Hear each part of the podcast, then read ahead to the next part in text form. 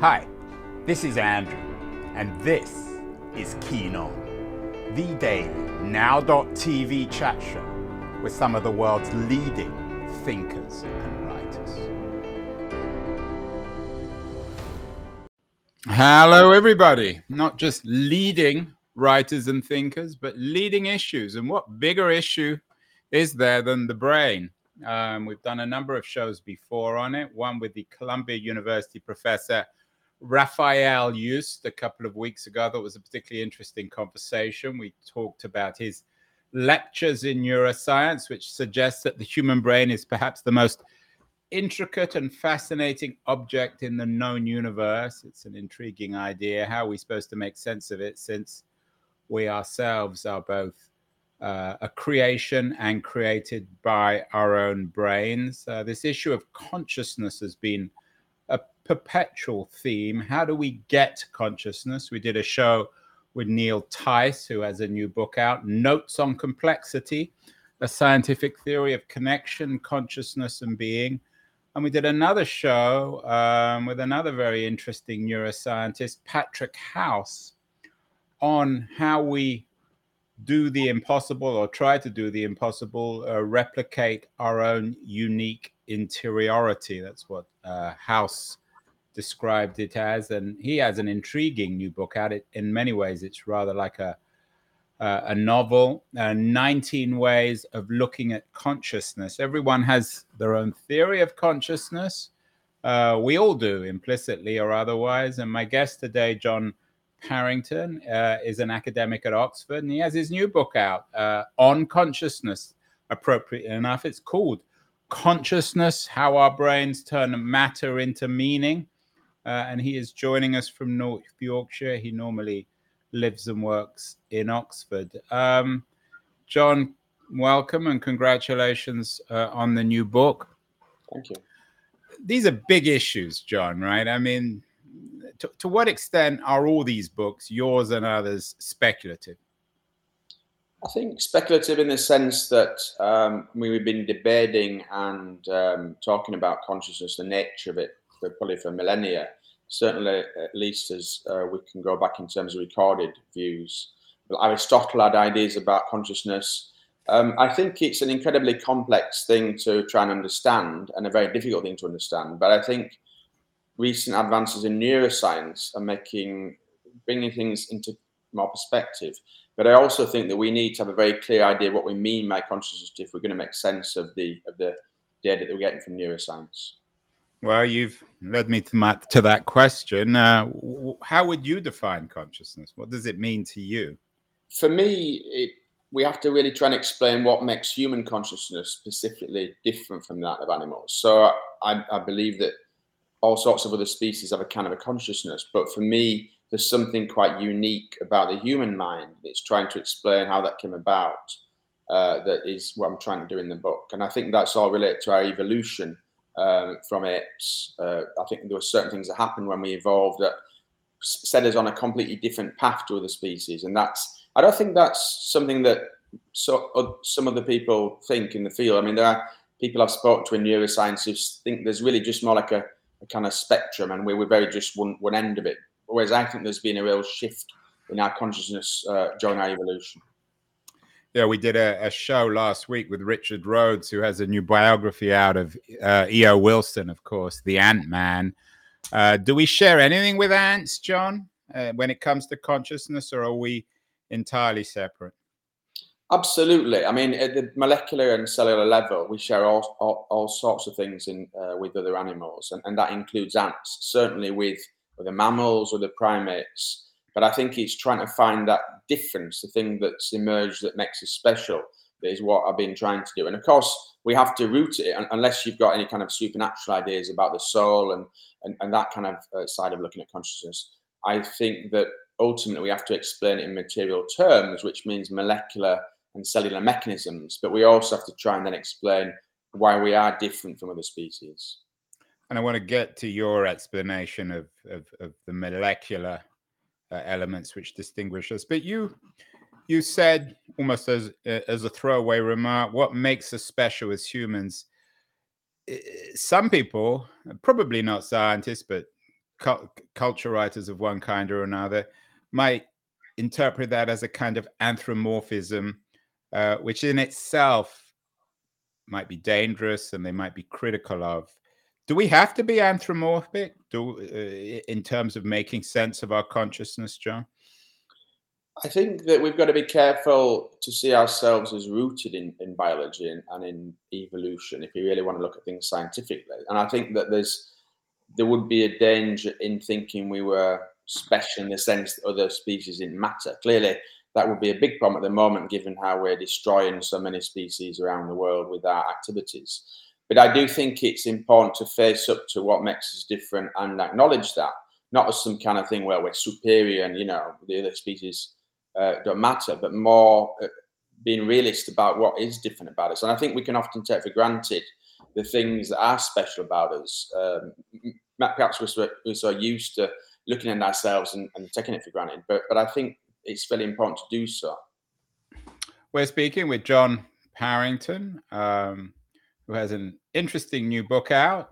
It's appropriately entitled Consciousness, um, and it focuses on what makes us different and what makes us essentially human. Um, John, you ask in the book, uh, or the subtitle of the book is How Our Brains Turn Matter into Meaning.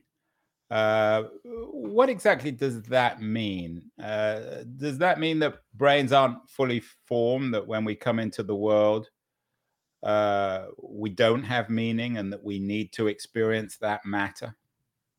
Yeah, I think it's something that's that's come about through our evolution. So the fact that we started to move away from how other species interact with the world by developing tools and technologies during our evolution, I think was the first crucial thing. Well, actually, standing on two legs was the first crucial thing, and then that kind of led to us then having hands, feet to develop tools and develop in a kind of systematic way and, and keep producing new types of tools. I think that's what's unique about human beings. From that, we then started to interact with each other uh, through this process of using tools to transform the world around us.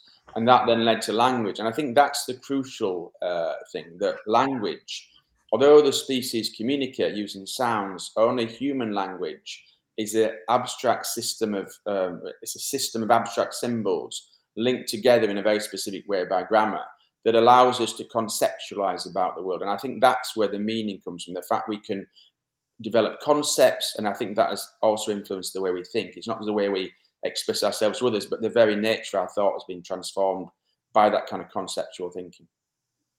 John, lots of thought these days about AI, uh, generative AI in particular. You've written both in the book and in, in some of your other writings on whether computers will ever or soon even outthink humans. What does our our interest in making machines not just intelligent but able to replicate language what does that say not about machines but about us I think human beings have this urge to create and to develop new things, new technologies, new tools, new art, new culture. And I think that's as a scientist, I can see the the draw of that. That it's it's fascination with trying to push, push, push the boundaries. And if, I think that's why we're forever trying to refine and and uh, develop our technologies. And I think that's why uh, AI, if you want to call it that. Um, I'm a bit of a skeptic about what we actually mean by computer technology in the sense of it being actually intelligent. But but I think certainly it's amazing what's what is being developed uh, in, in, terms of what computers can do. And I think that is part of our species being is that urge to kind of recreate and so create and create new technologies all the time, pushing pushing the boundaries. Yeah. So what happens as AI becomes more sophisticated? We've had Gary Marcus on the show lots of times, an AI expert. We've had lots of shows on this.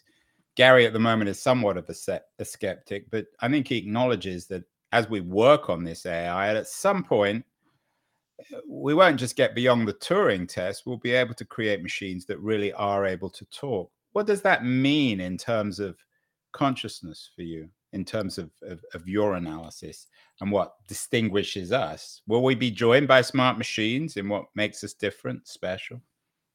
I, I am a skeptic. It would be probably very rash to try and say that there won't be at some point machines that can think intelligently and actually um, have a sense of self-awareness and all these things. But I am a skeptic for two reasons. I think one is that the brain, the human brain, is so much more complex than I think some people who try and draw analogies between um, computer technology and, and, and, the human brain really recognize. I, I, don't think that things like the neural nets that are, that are created, uh, the machine learning, it's supposed to be mimicking the brain, but I see huge differences. So, so I think it's going to be potentially very difficult to recreate the kind of self-conscious awareness, conceptual thinking that we have in our brains. And I think obviously what we're seeing is some incredibly sophisticated um, tools that, that, can do all sorts of things, like you know, write an essay, for instance, about a topic that seems to make sense to some extent. Though there's all sorts of I think flaws there. But I think what's missing is any sense that the machine is somehow aware of what it's doing, and I think that's why the meaning bit is is still missing from these uh, so-called AI systems. Is your argument about language does that explain why philosophers, particularly modern philosophers and Wittgenstein, for example, have been so obsessed with the meaning of language? How does your theory fit in to the modern history of philosophy? Yeah, I think I think it's definitely true that what we mean by what words mean is in itself an interesting kind of disputed area. I mean, for me, what's really interesting about the human brain is, on the one hand, it's a biological entity, and it does develop as as we as we grow up, you know, from babyhood to adulthood. And I do, but I think also because language is such a key part of our consciousness, it also means that we have to some extent a social brain. That our brains are as much a social product as they are an individual biological product, and it's that interaction I think that's particularly fascinating.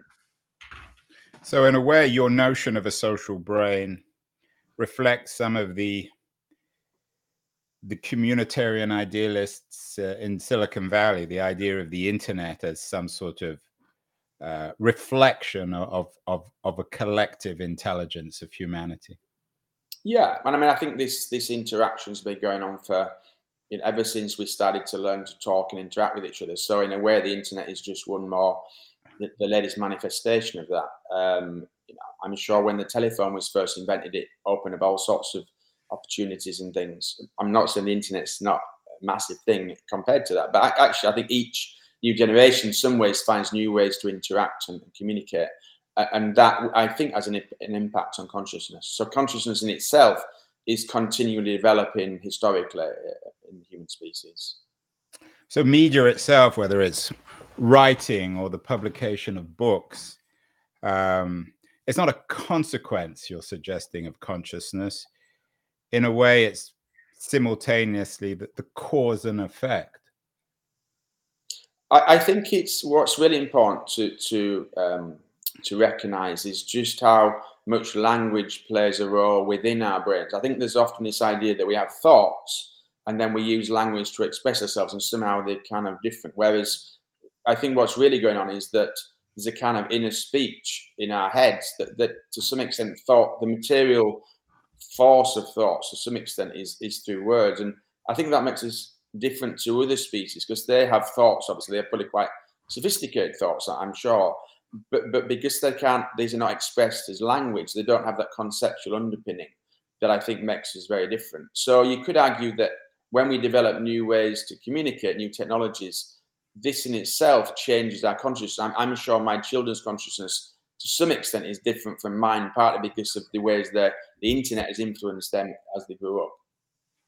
We are speaking with John Parrington. It's a fascinating conversation. Uh, I have to admit, it makes me feel intellectually quite inadequate because these are such huge issues. He's coming out with a new book in December Consciousness How Our Brains Turn Matter into Meaning. And I want to thank uh, our sponsor, Liberties, a quarterly journal of culture and politics. It may not be a scientific journal, but it's addressing the big issues in our culture.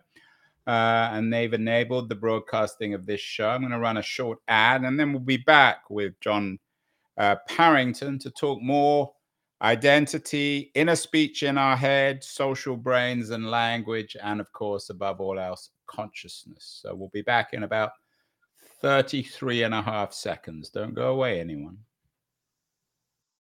Beyond the news, the noise, there is nuance, insight Liberties is not just a journal of ideas, it's a meteor of intelligent substance. It's the place to be for engaged citizens. Politics, opinion, substance.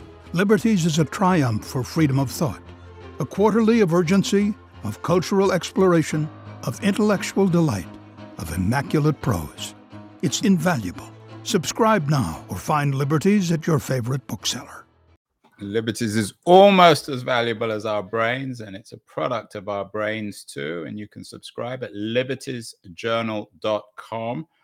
We are speaking with um, John Parrington. He teaches at Oxford University and researches there, and he has a new book, Consciousness How Our Brains Turn Matter into Meaning. Uh, John, I've been meaning to ask you this. Uh, Raphael Yuste's book, Lectures in Neuroscience, suggests that the human brain is perhaps the most intricate and fascinating object in the known universe. I, have read that elsewhere. Is it true, or is that your view? I think it has to be because um, at the moment, unless we, until we discover alien species that are more intelligent than us, then it's it's the most complex thing we know. Absolutely, yeah. But is it more complex than black holes? Is it more complex than the universe itself? And at what point, if we believe that, then uh, might we assume that the universe itself is a product of our brains? I mean, it's it's true. There are some amazing phenomena out there in the universe that we only partially understand. It, it says something that we only we we don't really have a theory that explains everything in terms of the origin of the universe, how the quantum world, in, you know, relates to the, the vast expanse of the universe, and that in itself is one of the fascinations of science that we're trying to grapple with these complexities. But I think certainly in terms of what we what we know, and that includes everything we know about the universe the human brain is is the most complex object, partly because of its huge, you know, the number of cells, the way they interact, all those interconnections. That's something I don't think we see anywhere else. Though life itself is is incredibly complex for that that matter. The more we learn about even the simplest bacteria, the, the more we realize that they're incredibly complex objects. And maybe another way of, of putting it, given that it's supposed to be the most complex object, is that we don't really understand it you're in the business of, of making sense of the brain, John, but uh, we're profoundly ignorant about it, aren't we? What don't we know? What are the most striking things for you as a as a student of the brain that that we don't know? I think one thing we're still lacking is a sense of how it works as a whole, because you could argue that one of the big breakthroughs, for instance, in the 17th century was uh, Harvey realizing that the heart worked like a pump. We kind of think of the um, kidney working like a filtration device. So in a sense, we've got a kind of metaphor for these things. I think we still kind of lack a sense of how the brain really works as a whole. We've got this object. I've never held one in my hand, but apparently it's uh, you know about the size of a um, couple of bags of sugar, and it and it you know like it's got a consistency of, of cold porridge, and you can obviously see in, in interesting structures within it and uh, there are regions of the brain that seem to play particular roles, but I still don't think we fully understand how it all interconnects. But I do think that's starting to change, actually. Do you think that it's complexity, its profundity, and the fact that we are still remain so profoundly ignorant about it might drive students like yourself of the brain into one kind of spirituality or another? it's not something I, I would follow. I, am an I'm an atheist uh, at heart, really. I, I I'm I don't think you should reduce things to matter. I think in a way I'm I'm quite spiritual in the way I think, but purely in a kind of material way. I don't believe in the supernatural. So my idea of how we're going to explain the brain has to be ultimately to explain it purely in material terms. I don't think that though means being simplistic uh, in any sense. I mean, I think one thing that's really starting to change in my mind about my understanding of how the brain works, is that I'm starting to see that previous ideas that saw it as just a, a, a circuit diagram, you know, like an electronic circuit, mm. is only half of the story, and that's the bit that's exciting about some of the new the new evidence that's coming from neuroscience.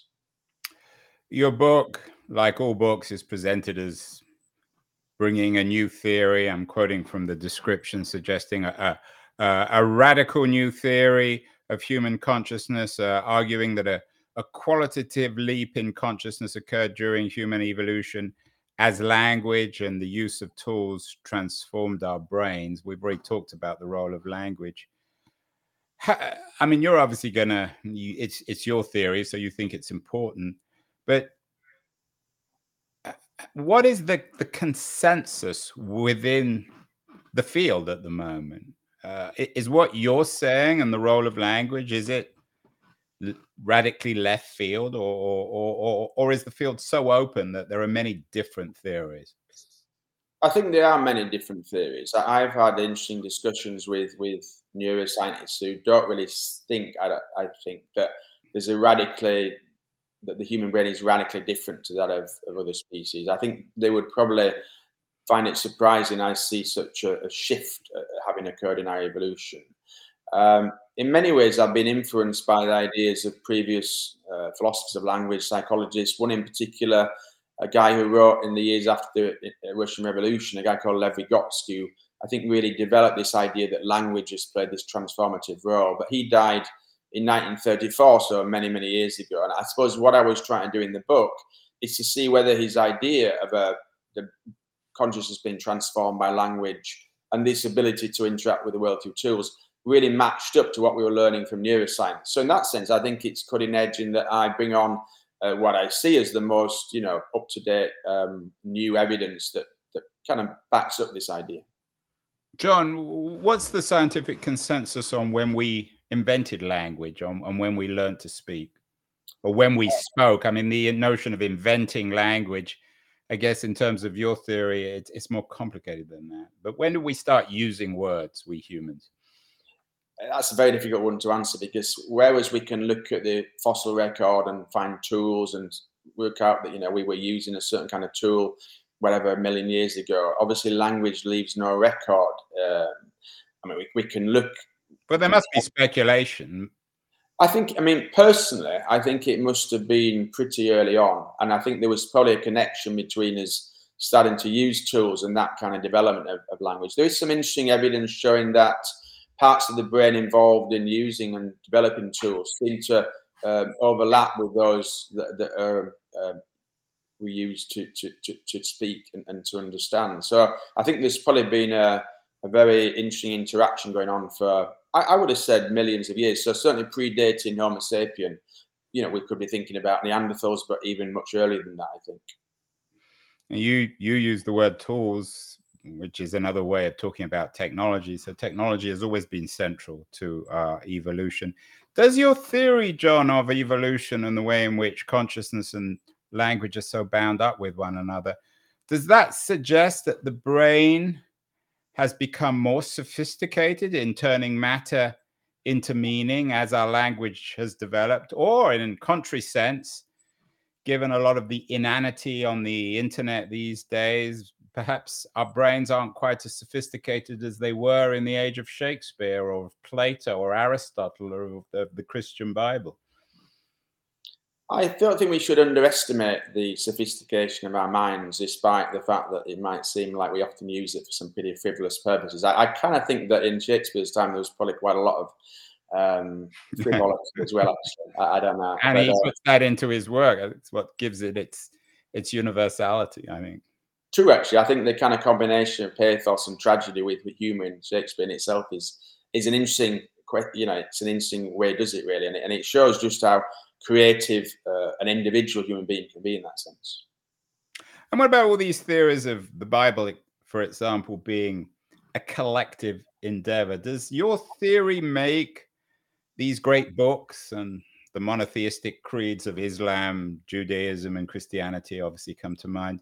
does that make them in an odd way the central product of our brains of our consciousness i think that human culture is definitely a very collective endeavor I, it can often seem to you know only people that they can only look up to you know great thinkers great artists great musicians and things and but i, I think ultimately it's, it's about us as a, as, as a species really developing culture, developing new ideas. And I don't think we should underestimate the, the power of, of anyone's mind, really, even know, supposedly just ordinary people. Well, it's uh, art, isn't it? I mean, in a sense, I mean, what what is your theory suggesting about I don't know rap music, for example, which not everyone um, associates with high culture, but it's as much a product of our brain and language as, as Shakespeare.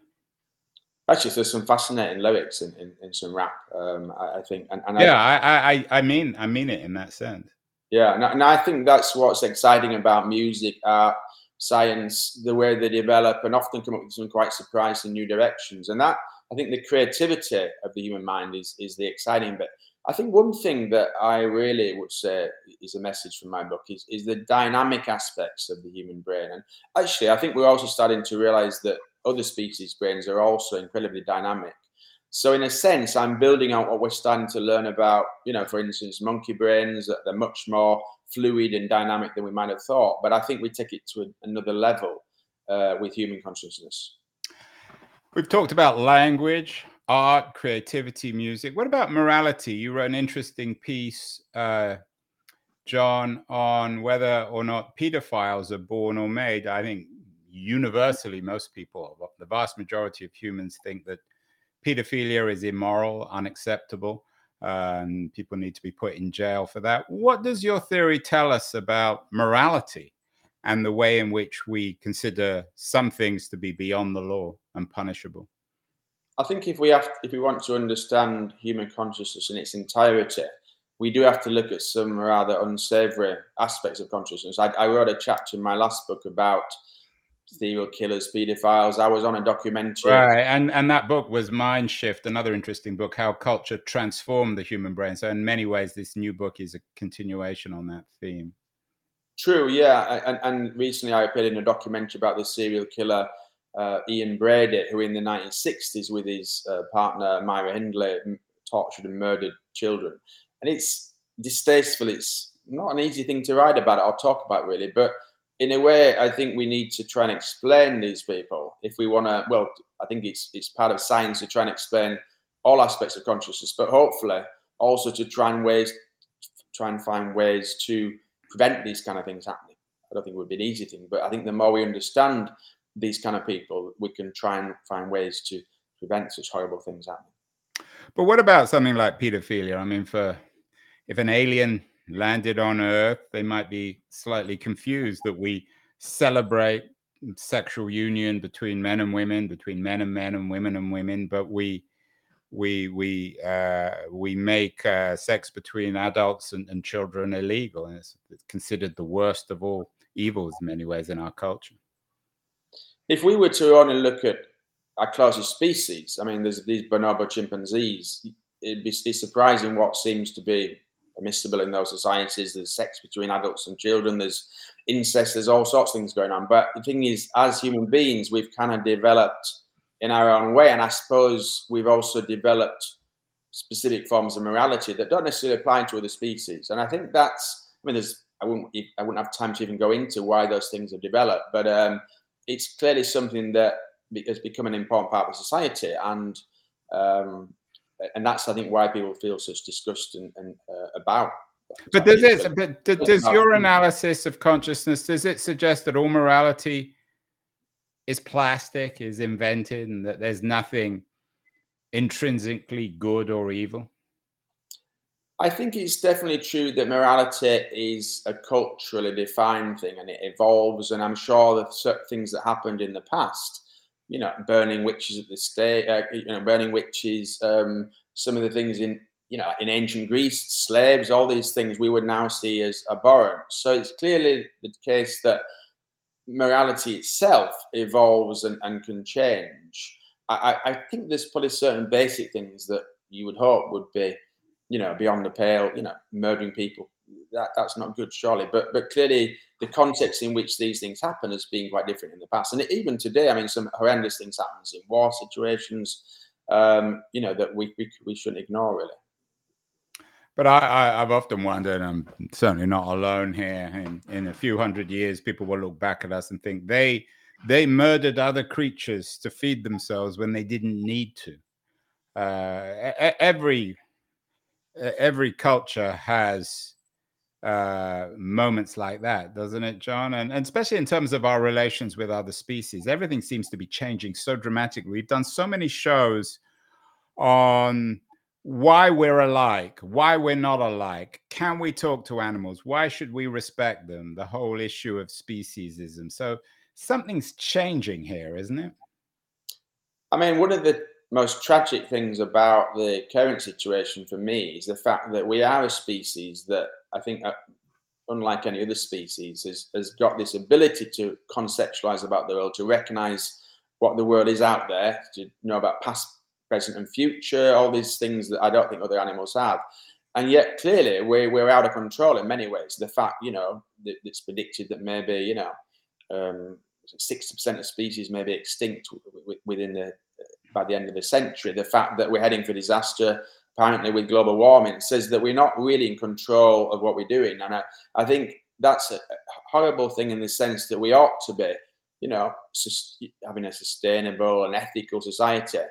And clearly, that's not the case at the moment. So, so it's a big dysfunction there going on, and a big contradiction about uh, having this ability, this amazing ability to be aware of what we're doing, and, and yet still be heading for for what seems like destruction you wrote an interesting piece also on the brain and consciousness and drug use. Um, uh, you asked, did drug use help development of, of, human consciousness? Some people believe it did or does. We did a show with um, uh, with um, Andy Mitchell has a new book out, Ten Trips: The New Reality of Psychedelics. I actually think he's based in Yorkshire too how do or uh, how should and shouldn't drugs change consciousness? After all, psychedelics are, are meant to, and correct me if I'm wrong, intensify consciousness. Other drugs are designed to reduce consciousness. I think there's no doubt at all that drugs have played a fascinating role in our development as a species. There's evidence that people used to think the first hunter gatherers turn into agriculture is because they decide we'll grow crops so we can eat and we'll and then eventually they started then to uh, grow uh, the, the plants that you could use to make beer. There's now some interesting evidence that it was actually the developing the beer that got them interested in, in being stationary in the first place. And there's a, a potential argument there that actually having uh, something like alcohol as a drug helped to bring people together, maybe expanded their horizons. You know, when they were drunk, uh, then they'd come up with some crazy ideas that might have actually helped us develop as a species. Maybe not the morning after when they had the hangover, but so that's one example. Alcohol, I think, has played a very interesting role in our past history. Um, and I think similarly, psychedelics, yeah, there's some interesting speculation that that also may have helped develop our consciousness in the past. Final question, John. There's so much to talk here about, uh, and people need to read your book. Um, consciousness uh, it's just out or it will be out how, how our brains turn matter into meaning. We live in the century probably not of ai i. Think historians will look back at the 21st century as the age of biotech. What do your theories about consciousness what do they suggest about what governments should and shouldn't be regulating when it comes to biotech? In other words what excites you about biotech and what scares you I mean, as a scientist, I'm excited by all the new potential. I'm a genetic engineer, uh, and I use this routinely in my lab. We've used it to develop uh, genetically modified animals to study different aspects of disease. We modify human cells to study cancer. We're getting closer and closer to being able to modify human beings if we wanted to at the embryo stage. That's now possible, and certainly we can start to do gene therapy in living adult people. Now, at the moment, that's all being channeled into trying to cure diseases like cystic fibrosis, Huntington's, these kind of disorders that can cause a huge amount of suffering. But of course, it does raise the possibility that we might want to tweak the genome in all sorts of other ways. And I think that raises all sorts of ethical issues, uh, without a doubt. To put it mildly, tweak. I mean, that's the ultimate euphemism, isn't it, Joe? I mean, it's only one of many technologies. There's another technology called optogenetics that allows you to uh, switch neurons on or off using light. At the moment, it's being done in mice with various uh, genetic engineering technology and fiber optic cables. There's speculation about whether it could be used to try and treat chronic pain, but of course, it could also be used for other purposes, maybe to, you know, alleviate depression or even erase memories. There's evidence that in mice you can erase memories or stimulate hidden memories uh, using this method. Could it ever be used in people, and should it be? That's a big question, I think. But but it's becoming more and more a possibility for definite. I think it's the biggest question, and more specifically, can we trust the Elon Musks and the Jeff Bezoses and the Mark Zuckerbergs and the Steve Jobs of the world with this stuff? I was at the DLD conference last Christmas, uh, last January in Munich, and I sat next to a guy who told me that he was inventing a uh, a brain that he could grow. I'm I'm not sure whether how whether that was real or not, but as you know, as a genetic engineer, we're not that far away from that future. Absolutely, yeah. I mean, brain organoids, they're a crude approximation of a brain and they're kind of embryonic scale, but who knows that the, the way it's developing, we might end up with something that's possible like that. I think we need legislation for definite, but of course, people can ignore that. There, there is a, couple of twins who were created by gene editing in China a few years ago, and that was done illegally, and they're they're alive. You know, they're growing up without uh, um, having that having